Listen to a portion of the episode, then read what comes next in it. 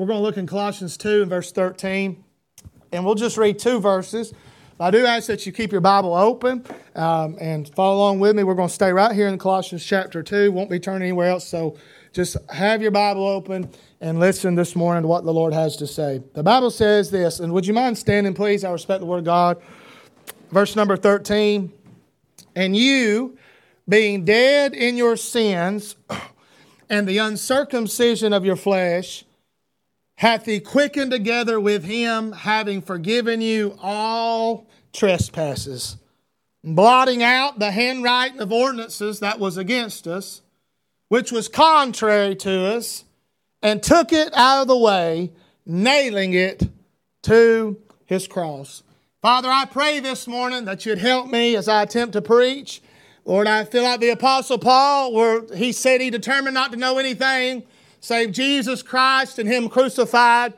I pray that as I preach this morning, that nothing would enter my mind but Jesus and Him crucified. And I pray that, Lord, that you'd take this message and, Lord, you'd make it all about Him. And I pray if there's one here lost and undone, I pray, Lord, that they would see Jesus high and lifted up and they'd be drawn and convicted and be saved this morning, Lord. This could be their Independence Day when they're set free and when they're saved. And I pray it happen today. Lord, I pray for the rest that are saved. I pray that we'd look back to that cross and we'd thank God for it. And Lord, that our faith would be strengthened, our hearts will be comforted. I pray, Lord, that it motivate us to tell others about it and to point others to that place. And Lord, after it's all said and done, when we leave the church, I pray we'd leave with clear hearts clear minds, knowing that we did everything that you'd have us to do. We love you, Lord, and I pray now you touch me, Lord. You know how weak I am. Lord, you know how unable I am to stand here before these people. But I pray that as you've done in days gone by, the Lord, you'd open the windows of heaven and you'd anoint me with a fresh oil and fill me with the power of the Holy Spirit. Lord, I'll give you the glory for it all. It's in Jesus' name I pray. Amen and amen. You know, at Calvary, Satan lost the battle. Now he's still squirming and he's still trying, he's still trying to give us trouble, but he's lost. He's lost. And um, the Bible says in Colossians 2 and verse 14, blotting out the handwriting of ordinances that was against us, which was contrary to us, and took it out of the way, here it is, nailing it to his cross. That's what I'm preaching on this morning, on nailing it to the cross. You ever heard somebody preach and they say something like this? You need to nail it down. You need to nail it down. You need to nail it down that you're saved. You need to nail it down that you're going to heaven when you die. And I'm glad that I can nail some things down because He nailed some things down. And the Bible says here that He took that which was contrary to us and He he took it out of the way and Drew, it, said he nailed it to his cross. I thank the Lord this morning for the old rugged cross, don't you? Let me say this about the cross, just as a way of introduction. At the cross, we see the greatest man that was ever wronged. Did you know at the cross, here's what you see. You see Jesus at his best, and you see man at his worst. And there at the cross, we see the greatest man who had ever been wrong. He didn't deserve to be there. He didn't ask to be there. He did nothing wrong, nothing amiss, nothing uh, uh, contrary to the Word of God or even the law of the Roman government. But yet there he was on that hill dying that day. And he was the greatest man, man that ever lived. And yet he experienced the greatest wrong that had ever been done to an innocent man. First Peter 3.18 says, For Christ also hath once suffered for sins, the just for the unjust. You see on that hill called Calvary, many wicked and guilty men had died. But on that day, he was neither wicked nor guilty. He was innocent. Oh, listen, you and I go through life and we experience things that trouble us, and I'm not trying to downplay it, but I want you to know none of us has ever been wrong like he was wrong. None of us has ever been forsaken as he was forsaken, and uh, none of us has ever died and been uh, uh, uh falsely accused and tried and killed over something we had nothing to do with. Even Pilate, his accuser, said, I find no fault in this man. But yet they still betrayed him. The Jewish crowd said, We want Barabbas. I mean, think about that. The Bible said he came unto his own. That's the Jew. There he was, born in the midst of them, ministered unto them, preached unto them, taught them, wrought miracles amongst them. And here's how they thank Jesus Barabbas. Barabbas.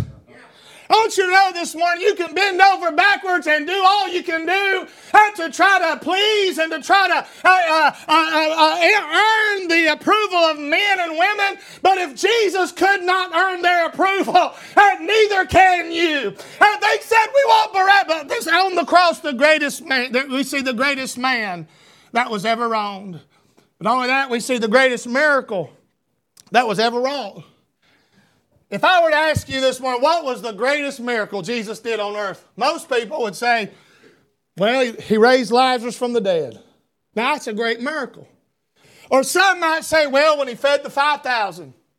And, and, others might say, well, that night when he walked out on the midst of the stormy sea and he said, Peace be still. And, or maybe you might say, well, it was that day in Mark chapter 5 when he went there on that hill outside Gadara and he cast them devils out of that man and he went home and, and was clothed and in his right mind. And, and, and, and there's many miracles, but I want you to know the greatest miracle he ever wrought on earth was when he hung there between heaven and hell with his hands nailed to that rugged cross, dying at the just for the unjust, the Lamb of God, and dying for that is the greatest miracle that ever was done.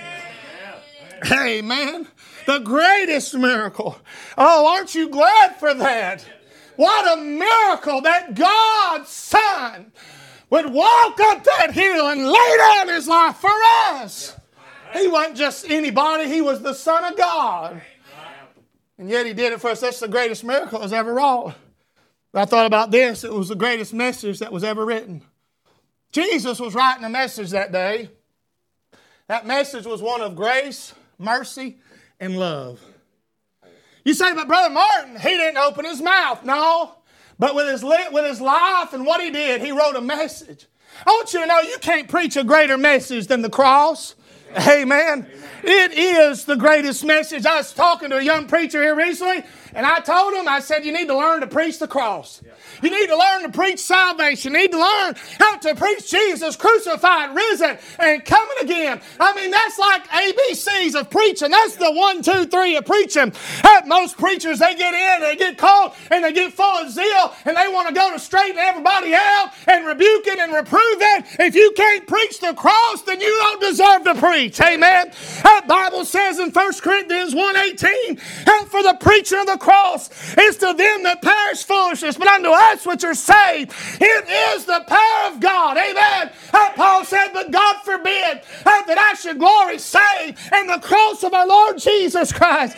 Uh, the cross is what saved this old sinner right here, and the cross will save you. It's the greatest message that was ever written. Amen. Amen. And that's what I want to look at this morning. I'm going to talk about nailing it to the cross. And if you haven't nailed these things to the cross, you need to this morning before it's too late. Look in verse 13. And you, being dead in your sins, hath he, and the circum- uncircumcision of your flesh, hath he quickened together with him, having, here it is, forgiven you all trespasses. The first thing you need to nail to the cross this morning is your forgiveness. What are you hanging your forgiveness on? There's a lot of people that have nailed their forgiveness to their church membership. And so I'm, I'm, I'm all right because I go to church. There's others that nail it to their good works, their kindness to their neighbors, or their, their aptness to do good to those that are in need, their charity, their benevolence. Others, they want to tie it to their religious uh, traditions that they hold to, or, or, the, or, or, the, or the ceremonial things that they've done, such as baptism, or, or observing the Lord's table, or bringing in the tithes and the offerings. But, Brother David, we can't nail our forgiveness to anything but the cross of Jesus Christ. You'll know why? I can stand before you and say, I've been forgiven of all my sin, it's because as a 16 year old boy, by faith, I went to Calvary and said, Lord, I'm a sinner. He took the sin off of me and nailed it to the cross, and now I can say I'm forgiven. What are you hanging your forgiveness on? Colossians said he's forgiven us all trespasses. Look at this. Because we're forgiven, we've been raised by the Spirit of God. Verse 13, he said, being quickened together with him. That word quickened is an old word, but it's still a good word. It means to be made alive. And listen, the Bible says in Ephesians 2 verse 1, and you hath he quickened who were dead in your trespasses and sins. Now, you see, before we were saved, we were dead spiritually. Now, physically, we are alive. There's been some, Brother David, I wondered about both in church, spiritual and physical. Amen. Oh my, but you heard about that dead church. It's an old dead formal church where everybody didn't say amen, nobody believed in raising anything. And they all and they and one of the members had a heart attack and they called 911 and they said they had the church they had to check 25 people before they found the one that had actually died. Listen, I don't want to be around a church like that, do you? I like singing that's alive. I like preaching that's alive. I like fellowship that's alive. Amen. I like worship that's alive. Why? Because if you're saved, you've been raised from the graveyard of sin. Uh, you've been resurrected from spiritual death. And you've been made alive in the Lord Jesus Christ. Been raised by the Spirit. We've been reunited with the Savior. Look at verse 13. He says, Quicken together with Him let me say this because of our forgiveness, Drew, we have been reunited with Jesus Christ. Because when Adam and Eve sinned in the garden, they broke fellowship with God. You understand? There was a separation that took place.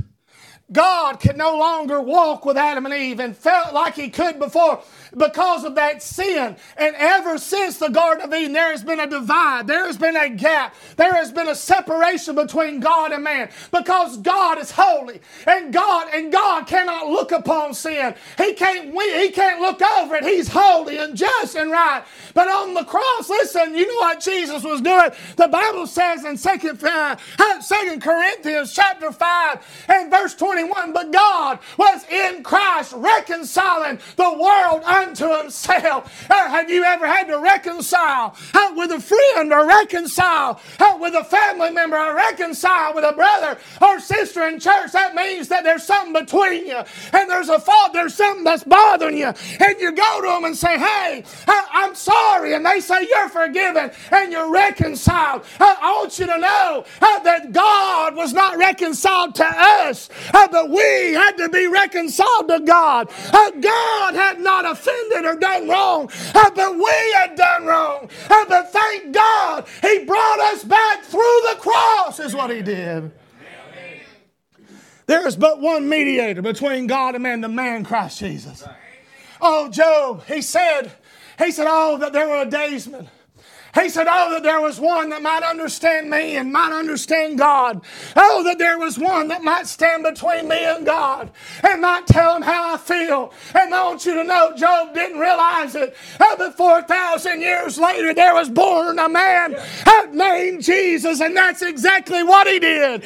He reached out with one hand and got a hold of God, and reached out with another and got a hold of man and reconciled us to each other been reunited with the Savior.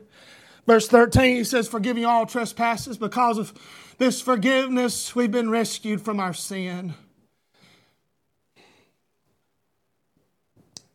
Forgiven all trespasses. You say, What about them ones I committed since I got saved? Forgiving you all trespasses. I'm not teaching or, or trying to encourage loose and wild living. But all I know is when, he's, when he died on the cross, Brother Mark, every sin I've ever done was future. Amen. Amen. Let me help you with something. There is no past, present, or future in the mind of God. He's the I am. He's a, he lives in eternal present. And when Jesus died on the cross, my sins were there. I, I wasn't there. I wasn't in that crowd saying, Crucify him. I, wasn't there. I wasn't one of them soldiers that took that cat of nine tails and stripped the flesh from his back. I wasn't one of those that smote him in the face and said, prophesy, tell us who smote. I wasn't one of the ones that took a reed and drove the cat, the thorn of the crown of thorns in his head. I didn't drive nails in his hands and his feet, but brother David, I was as much a part of it as anybody else because my sins were there. Every idle word, every evil thought, every wicked deed was there. But thank God it doesn't say He forgave you of most your trespasses or has some of you, but He's forgiven you of all your trespasses. Isn't that wonderful? I'm glad I don't have to go to a priest and try to remember all my sins and then tell him about it and hope that he can tell it to God the way I told it to him and make sure he doesn't miss one and then if he were to miss one, then guess what? I'm still going to hell. Amen. No, listen, I'm glad I don't have a priest, but I've had a, I've got a great high priest. Amen. And the Bible says we have not a high priest that cannot be touched with the feelings of our infirmities, but was at all points tempted like as we are, yet without sin. And I'm glad my high priest, I don't have to meet him in a confession booth. I met him at an old rugged cross, amen. And he saved me for time and eternity. And listen, if you're here and you're lost this morning, why do you not want to be forgiven? Why do you want to carry your sin when there's a God in heaven that loves you and will take every sin you've got? And will nail it to the cross. Our forgiveness is nailed to the cross. Look in verse 14.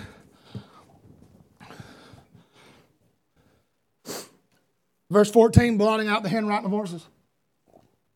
I want to say this before I move on. If you're hanging your forgiveness on anything but the blood that Jesus shed on the cross, you're unforgiven. Right. I believe a lot of people are going to go to hell surprised. And one of the greatest pains is going to be the shock of thinking. You know, have you ever gone somewhere on vacation or somewhere you've never been and you had in your mind what it was going to be, and you got there and it was totally opposite? We went a couple years ago. It's been four or five years ago, I believe. Ginger was like 10. That's been three years ago. We went to Gulf Shores for a softball uh, World Series down there, and we made res- we'd never been to Gulf Shores before, and we, we made this reservation. And you know, you look at them pictures on there; they all look good. They don't they don't show you the dirty rooms. They don't put. I mean, they show the, the you know. But with four kids, or how many we had at the time, I really don't remember. But uh, we go for the cheapest. You know. Oh yeah, we just got two. And they're like, adults. We whisper adults. So they don't ask about the kids. So y'all got two, uh, yeah, adults, yes. And we try to, you know, you call it whatever you want to. I call it surviving. You know what I mean? And so we always get the rooms that's got the fold-out couch with the blow-up mattress attached to it. You know what I mean? And and and here I am. I'm expect we're going down there, and we're expecting it to be, you know, something just. And we got down there, and we, I mean, we we was in the. Uh, you say Gulf Shores ain't got no place that's not nice. I can take you to one. Yeah. And Kim will tell you I was disappointed. You know, I was disappointed. It was a rough week. I mean, the mattress, you know, it, it, felt like there was no mattress. It felt like there was just razors in your back. And it, it, was a, it was a rough week. But anyhow, but Brother David, there's a lot of people that are going through life they're now they're hanging their forgiveness on other things, and they, they, they're convinced they've convinced themselves and they've convinced other people they're all right, but they're going to have the great, the worst, and the most shocking surprise they've ever had when they wake up in hell and they realize I was wrong. Amen. Verse 14, blotting our handwriting of ordinance that was against us, which was contrary to us, and took it out of the way, nailed it to his cross. Not only is my forgiveness nailed to his cross this morning, but my freedom is nailed to his cross. The Bible says, the Son sets you free, you're free indeed. Amen.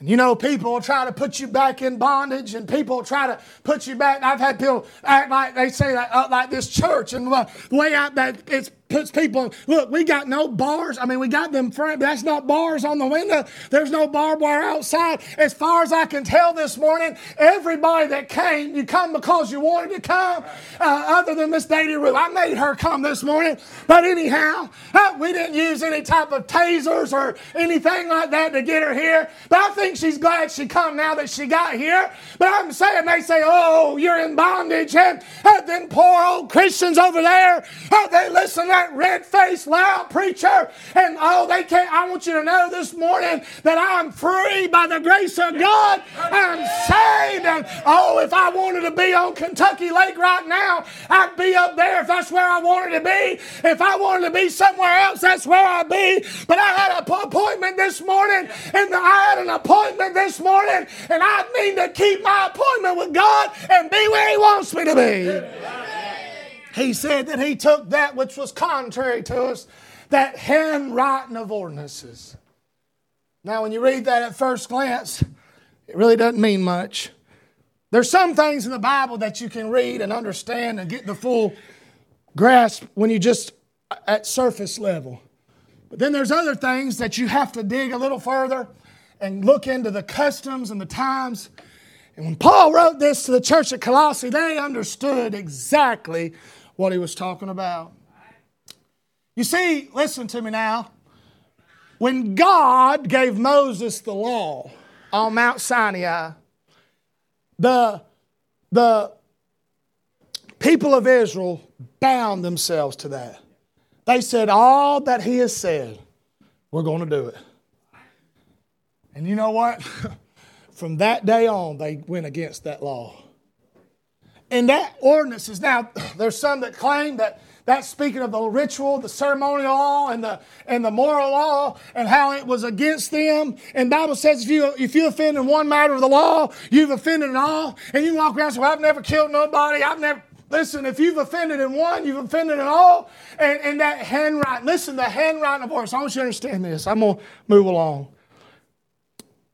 There was, in Bible times, if a man was accused of, of wrongdoing, he would have a trial, and they would come in there, and there was a recorder that would record and they'd have a page. They'd have one page over here and one page over here.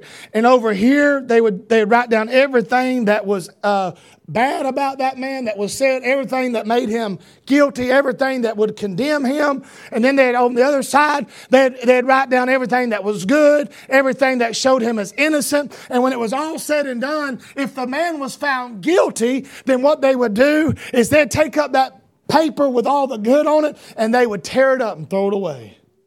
Because it didn't matter how much good he had done if he was guilty of this crime. And there's a lot of people, they think, well, I've gone to church, I've been baptized, I've done this, I've done that. I want you to know all that good doesn't outweigh the bad. And then, if that man was found guilty, the judge would make him sign it at the bottom and they would seal it and it would have his sentence, and they'd hand it to the to the the the bail, whatever his name is that puts him in the jail, and they'd put him in the jail, and they'd hang it, they'd hang it, they'd nail it on the jail cell on the post outside, and every day, brother Larry, he'd look at that and he would remember why he was there. He would be reminded every day of how wicked he was. He would be reminded every day of the crimes that he had committed. But when he had served his sentence, now follow me, uh, they would take that same piece of paper and they'd go to the judge. And they'd go back to the same judge that sentenced him. And that same judge would take out a pen. And looky here he'd draw a cross across that page. And then he'd write a word at the bottom it's which means paid in full and then this is what he'd do. He would hand, they would, they actually, they'd make copies of it. They'd take one and they'd go up to the square, the, the main part of town, and they'd nail it up there so everybody in town would see what this man had done. But they had handed him this one that said forgiven tetelestai paid in full. And he'd put it in his shirt pocket. He'd fold it up and they, the judge would tell him, you hold on to that because you may need it. And Brother David, the next day, he goes to get a job and he's walking down Main Street and there's one of them forked tongue, you know, Jezebel standing there. And oh, there's that man that robbed the convenience store. You said they didn't have convenience stores back there. You don't know that, neither do I. Amen. Where else did they buy slushies and hot dogs and corn dogs? You know what I'm saying? But anyhow, I, I, those have been around since the beginning. They had to have been. But anyhow, and this old Jezebel says, "There's that old robber. Uh, there's that.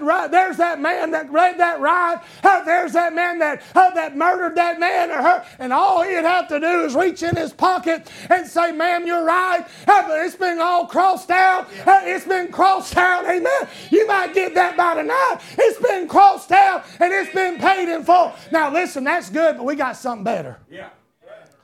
The Bible says he took it and he nailed it to his cross. So when people say, oh, you're sorry, well, I can say, you're right, I am. Well, you did, uh, oh, yes, you're, you're, you're right, I did it, I'm guilty. And they say, oh, well, prove it. Show me where you've paid the price. And I say, well, I didn't pay the price, somebody else did. And I ain't got to pull out the paper of Drew and show them. that God said, the Bible said he nailed to his cross. So when somebody, and by the way, uh, you'll, in the Bible, anytime you see a, bro- a brother or sister uh, being accused, it's always Satan behind it. But all we got to do is point to the cross and say, if you don't believe me, uh, just go to Calvary. Uh, that's where Jesus, what I'm saying is, y'all stay calm. It's all been crossed out. Amen. Oh, thank God. Aren't you glad of that? Every time I've said something or done something or I haven't said or I have done it and all that, can you imagine the total tally of your sins? Really think about it. If you were to try to add it all up, could you even count how many sins you've committed? Because them things that we don't do that we should do are just as bad as the things we do do that we shouldn't do. Y'all follow me? Well, I'm glad that, listen, there was a day in my life where I knelt, I knelt down at an altar and I begged God to forgive me. I acknowledged to Him I'm a sinner. And by the way, there's no forgiveness without confession and repentance. Amen. That goes anyhow. There's no forgiveness without confession and repentance. But I'm glad that that night God gave me enough faith to believe. He gave me enough grace to repent. And when I confessed and I believed and I repented, He took out that divine pen and He crossed it all out. Amen. oh, the song says, My sins are gone. And praise God, they've been, uh, they've been forgiven. And because of that, I've been set free. Amen. Our freedom is nailed to the cross. Are you free this morning? Are you free? The Bible says, He that commits sin is a servant of sin. If you're lost, you're not as free as you think you are. The future is nailed to the cross. My future. Look at verse 17. Which are a shadow of things to come. Is anyone else just a little bit uneasy about the future of our nation? I mean, I don't know. I mean, you don't know. We don't know. People are paying more for used vehicles than they were new. That's ridiculous. And that ain't going to last forever. I hate it to tell you. You know, if you got, anyway, I'm going to leave the business advice to whoever else. I'm not going to give you no, but I just want to say this don't hold your breath on it, stand this way forever. And when I think about the future of this country, it's troubling. But I'm glad as a child of God, I don't have to worry about the future of my, my soul and my fa- because it's nailed to the cross. We do not have to fret or worry about the future. Our destiny is sure and sealed because of the cross of Jesus Christ. Think about this things to come. I think about the coming of Jesus. I can have peace because it's been nailed to the cross. I remember when I was lost uh, as a young boy. I thank God for my parents. They kept me in church, but not just any church. They kept me in the churches where when you walked in lost, you get real nervous. I was always misbehaving in church, and the reason was I was always nervous. I couldn't sit still because I was scared to death. Because them preachers would get up every single. It's, I know it wasn't this way, but in my little mind, it seemed like every time they preached, it was right to me. They'd and Brother Larry, I know they preached on all kinds of subjects, and I know they preached on, but it seemed like every sermon was about Jesus is coming again. By the way, it wouldn't be a bad thing if we started preaching a little bit more in the days that we live, because I got news for you. He is coming again. I can remember on preaching about that where there'd be two in the field. One would be taken and one would be left behind. There'd be two lying in the bed and one would be taken and one would be left behind. I can remember laying in my little bed at night, wringing my hands worried and running in the room. And listen, my dad's always snored. He can snore in ways that people never have snored before. When he snores, he's got, he's got, I mean, he is gifted with the gift of snore. I'm just telling you. And I, Brother Larry, I'd lay down and lay my head in that shag carpet, that little single wide we lived in, and I'd listen under the door and I'd hear. him.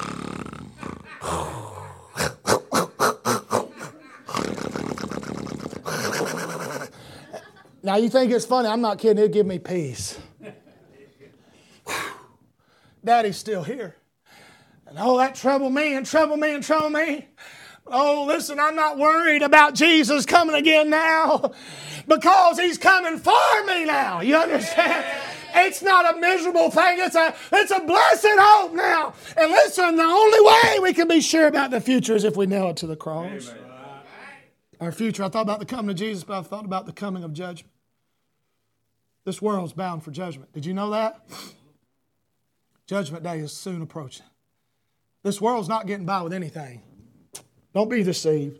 God is not mocked. Right. There will be a day of reaping. And it's going to be a terrible day. In fact, the Bible calls it the terrible day of the Lord. I could spend some time, but I'm not going to, going into some details.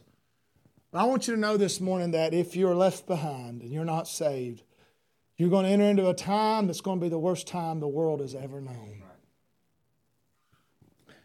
The first three and a half years, there's going to be a, a, a seeming peace, but even in that time, it's going to be bad. But this morning, if you're saved, you do not have to fear the coming judgment because you've already been declared justified. The Bible says in Romans 8 1, there's therefore now no condemnation to them which are in Christ Jesus. This morning, if, you do, if you've been saved, you do not have to be fearful of the coming judgment of God. Isn't that a blessing? Our future. Verse 18 and 19. Our faith is nailed to the cross. The Bible says in verse 19, not, and holding and not holding the head, or verse 18, let no man beguile you of your reward in a voluntary humility. That means a false humility. There's a lot of people good at pretending to be humble. I heard about this man that was so humble. He wrote a book on how to be the most humble man. He was so humble. and worshiping idols, angels, and intruding those things which he hath not seen. What he's talking about is this. There was a group of people in Colossae that were trying to push them to put their faith in these weird dreams and angels and all this mystical garbage and nonsense, Gnosticism and all, all this devil worship and witch and witchcraft and all that. And Paul, the writer, says, Our faith ain't in voodoo, amen. Our faith is not in angels or worshiping angels or looking into things which have not been seen, the mysterious. And by the way, you need to leave that stuff alone, by the way. Amen. There is a satanic, listen, there's an evil, there evil's real. Yeah. I know the Holy Ghost is the Holy Ghost, but there are devils and demons. I'm saying this. He said, Our faith is nailed to the cross. And this morning, that's where your faith must be. We sung that song, Rock of Ages, cleft for me. Let me hide myself in thee. Oh, Christ, the solid rock I stand. All other ground is sinking sand. Oh, this morning our faith as believers is tested at times. And there's times of great trial and great sorrow. But if your faith is nailed to the cross, then your faith can endure and it'll make it to the end. Our faith is nailed to the cross. What's your faith nailed to? What are you believing in this morning? What are you holding to? What is it? If you really get honest, what is it? I want you to know that if your faith this morning is nailed to anything but the cross, your faith is in vain. Everybody talks about, well, they, they got faith. You can have misplaced faith. If, if, if I were to, I can write you a check for a million dollars. And you can believe that it's good and have all the faith you want. And you can believe it right up there to the bank. And believe it right in there to that tell and, and tell her, I know he's got it. He's good for it. I know he's good for it. But guess what? When it when you when she goes to that thing's going to bounce right out of that machine. And you're going to realize you put your faith in the wrong thing. This morning, our faith must be nailed to the cross. The cross of Calvary is the only thing worthy of our faith. You can't trust, you can't put your faith in man. You can't put your faith in a person or a church. Listen, I, I love my church, but I don't my faith ain't in this church. I love it, but I'm not putting my faith in, I'm putting my faith in the cross of Jesus Christ. And I'm done. Verse 20, wherefore if you be dead with Christ, from the roots of the world, as though live in the world, are you subject to ordinances? Touch not, taste not, handle not. And by the way, that's the religious crap. They've always been that way. It's the same thing. They believe, here's what he was, this, I'm not going to try to explain all this. I just want to tell you, you can study in your own time. And, and if you want, I encourage you to. They were trying to teach that by not tasting, by not touching, by not handling, it was gaining them more favor from God. The taste nodders, the touch nodders, and you know, they, they, they, they got more favor than the ones that do. Now, listen, is there some things you ought not to taste? Absolutely. Unsweet tea is one of them. Sugar free coconut pie, don't taste it. Y'all follow me? There are some things we ought not to taste. There are some things we ought not to touch. The Bible says, touch not the unclean thing. I mean, there are some things that we ought to handle not. You know, there, there's some things we ought not to lay our hands on. Like the Word of God. Y'all not lay your hands on the Word of God. Leave it alone. Don't fix it. The Bible ain't here for us to fix it, it's here to fix us. The church, don't lay your hands on the church. Don't. It's the bride of Christ. Did you know that? And listen, Jesus loved the church and he gave himself for it. The church was bought by God's own blood, according to Acts chapter 20. And you ought to leave your hands off the church. Leave it off. Don't like it, leave, but don't touch it. Leave it alone. But not touching, not tasting, not handling don't make you more loved by God. My favor that's from God, my favor that's nailed to the cross, is because of the cross. It's not because I'm preaching. It's not because I'm doing this and not doing that. It's not because I'm not touching this and not touching that, or tasting this and not tasting that, or handling this and hot and not handling that. The only reason God likes me is because of the cross. A lot of times we act as believers like we're in some type of contest to make God like us more than others. And we think that by doing this or not doing that or, or, or going here or not going there, or uh, I hope y'all are picking up what I'm putting down. You will be a miserable, miserable man, woman, boy, or girl if you live the Christian life that way. Every decision we make when it comes to our personal lives and how we live and, and, and, and uh, you know, what we do and what we don't do, what we're involved in and what we're not involved with, it ought to be motivated by a love for Jesus Christ. Not motivated by desire to be loved more by Jesus Christ. Because, listen, he cannot, he will not love me anymore, and he will not love me any less. He loves me as much today as he did yesterday, and he'll love me much tomorrow as he does today. You're not trying to gain God's favor. If you're saved, your favor is because of the cross. He loves you.